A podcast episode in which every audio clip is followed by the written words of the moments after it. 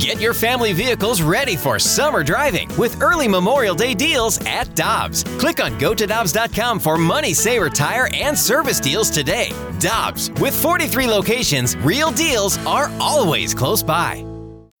When you need mealtime inspiration, it's worth shopping Kroger, where you'll find over 30,000 mouthwatering choices that excite your inner foodie. And no matter what tasty choice you make, you'll enjoy our everyday low prices, plus extra ways to save, like digital coupons worth over $600 each week. You can also save up to $1 off per gallon at the pump with fuel points. More savings and more inspiring flavors make shopping Kroger worth it every time. Kroger, fresh for everyone. Fuel restrictions apply.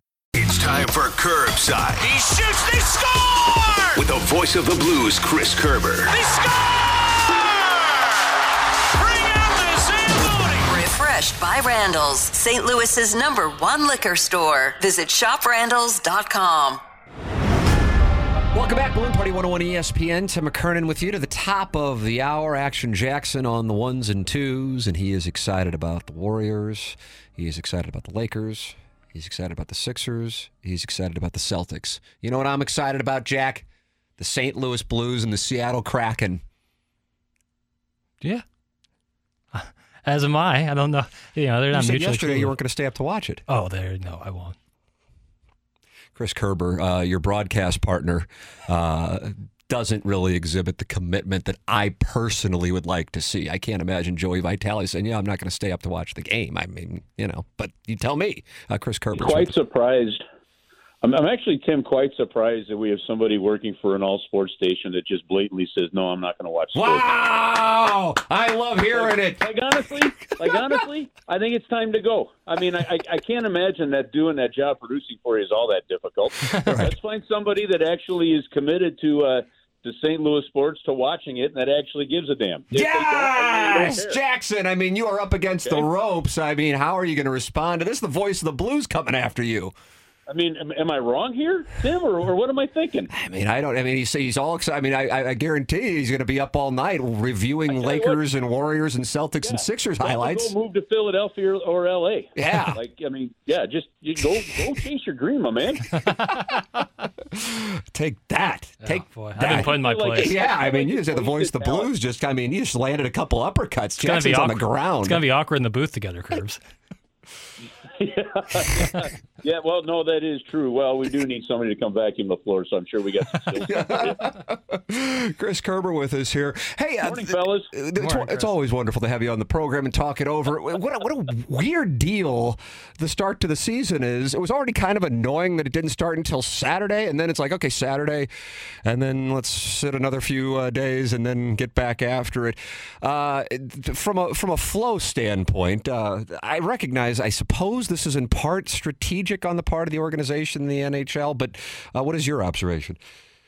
No, I, I don't. I don't think it's anything real strategic. If the schedule comes out, and one of the challenges that you have is, in, in a lot of these buildings is, you know, like like the, Blue, the Blues had a very busy week. There were three events at Enterprise Center last week, and that really kind of prevented, uh, I, I think, uh, being able to open it, you know, during the week there. Now you could have opened on the road, and I guess the schedule just didn't do it. So by the time we drop the puck on Wednesday night, there will be three teams that will have played five games already and the Blues will be just playing two. It's weird. It's an anomaly. Uh, you know, I, I don't think there's anything real strategic to it. What happens when the schedule comes out?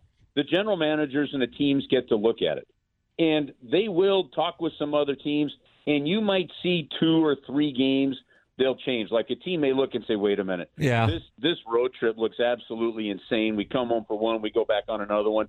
Let's work with the league and try and get a couple things changed, and that happens. But not a whole lot with the schedule change uh, changes uh, from when they release it. That's interesting. I was under the impression, and this is why I use the term strategic, that both the Cardinals and the Blues try to avoid getting in spots where they have home games on the same days or nights, and that also the Cardinals don't want to have home games too many early on. Now, part of that's weather, but also Blues playoffs, and that the Blues don't want to risk the Cardinals possibly being in the playoffs, and that that's where I'm coming from with strategic. And so you won't see as many Cardinal home games in April and as many Blues home games relative to other teams in the league in October, at least the early portion of the season.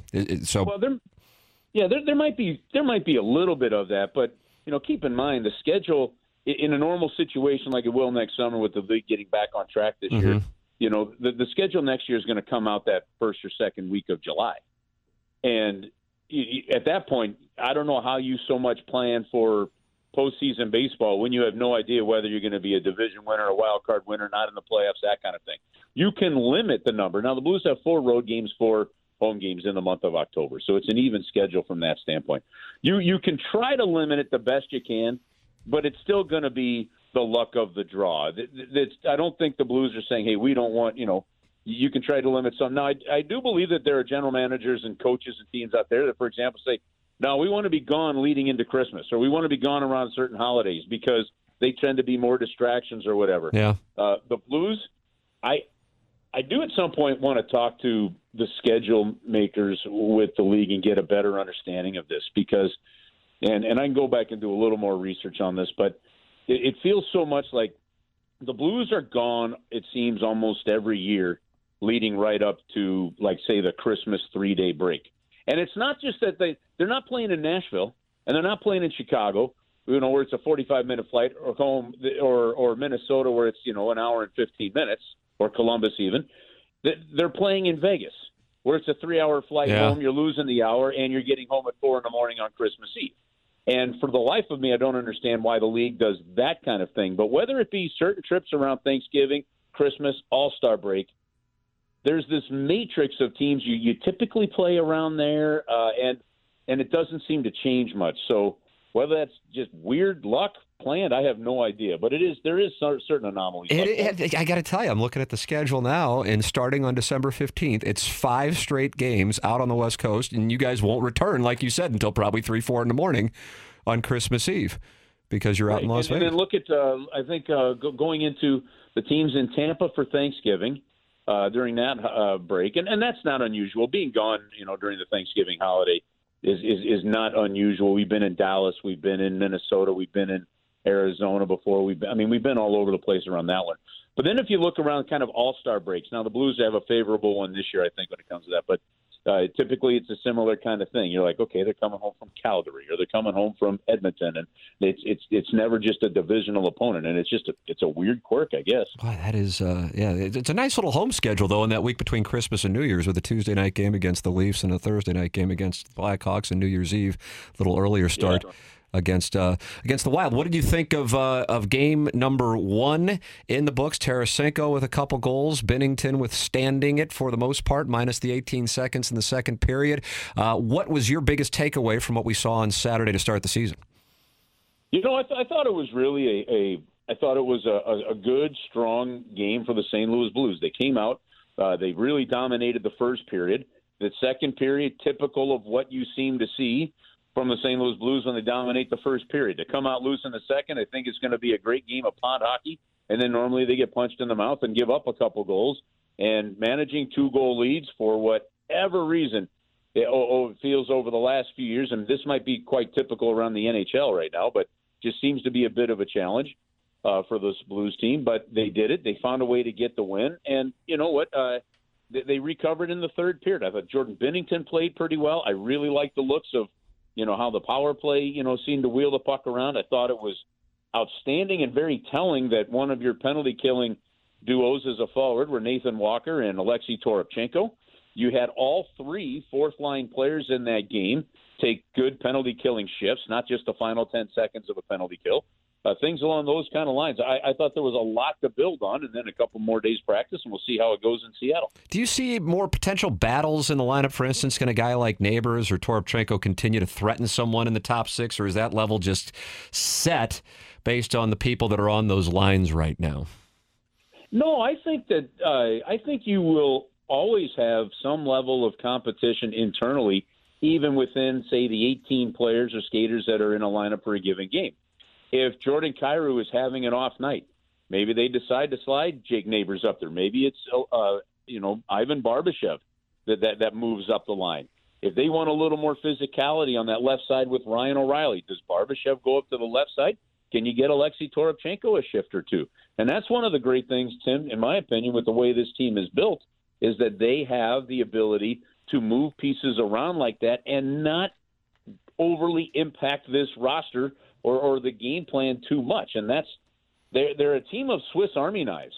You know, guys, so many guys that can play different positions and on, and on different lines, and like we've talked about many a times, the positive thing is you've got you've got three lines that could be anyone could interpret as your top line on a given night. I mean, look, Brayden Schenn is centering that third line. You have a 60 point player and Ivan Barbashev on that third line, a 60 point player on your third line. I mean, that's that, that's quite amazing. And then your fourth line is centered by a guy that just two years ago scored 20 goals. Yeah, yeah, yeah. It is amazing when you look at that, and that, that that's the kind of thing that I think gets people excited, even with the loss of Perron, that you have the variety of different options with so many different players on this team. We will get a good chance to see it here as they will finally pick up the pace starting tomorrow night, back to back games here, uh, beginning with the Kraken. And you can hear everything on 101 ESPN with the voice of the Blues, Chris Kerber, and your broadcast partner, Joey Vitale. Fifth season now for uh, Joey, right? This is year number five. Year Yep. number five. Now, I remember having you on my podcast. And at the time when the decision was made, you were talking about this.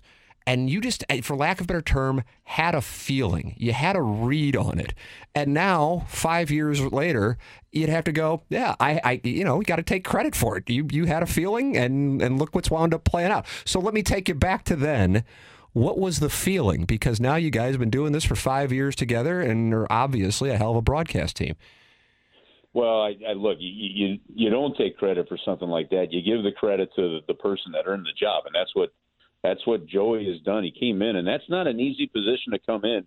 You're the, you're the guy coming in after Kelly Chase, you know, who was uh, who's a legend in the area, was excellent on the air, was a great partner for 18 years, you know, and and was so loved. And to come in and and he just did it. He fit in so well with our group, with Darren Pang and John Kelly, our travel group, and uh, and and he's he's worked his butt off. And and I love this is one of my favorite stories to tell about Joe to give fans an idea of the work he does behind the scenes. You know, he shortly after he got this job, he reached out to Joe Micheletti, and Joe Micheletti hand wrote about an eight page letter to Joe about how he thinks the job is done, important things to know about the job, that kind of thing, and and then and then gave it and sent it to Joe. I mean, when when they met for for coffee one day when when Joe Micheletti was in town visiting his family. I mean, so so to, I mean he he sat down with Joe Buck. He sat down with Joe Micheletti. Uh, Joe Micheletti, you know, gave, gave him that letter. There, he's talked to so many different people. He he talks to Darren Pang about you know what it takes to to do this job, and we're and we're learning. And he's made me a better broadcaster in the process. But his humor, his fun, his personality comes through on the radio, and that, that's what makes it so much fun on a nightly basis. Well, we are very fortunate to have the broadcast teams we have here in St. Louis. No question about it. And you'll be able to hear Chris Kerber and Joey Vitale tomorrow night right here on 101 ESPN Blues and Kraken pregame at 8 p.m. Curbs, always appreciate the time, sir. Thank you so much. All right, guys, have an awesome day. And uh, Jackson, sorry to beat up on you a little early. It was too early for that. My apologies. It's all right. I'm used to it. Fellas, Thanks, Curbs. Thanks, Curbs.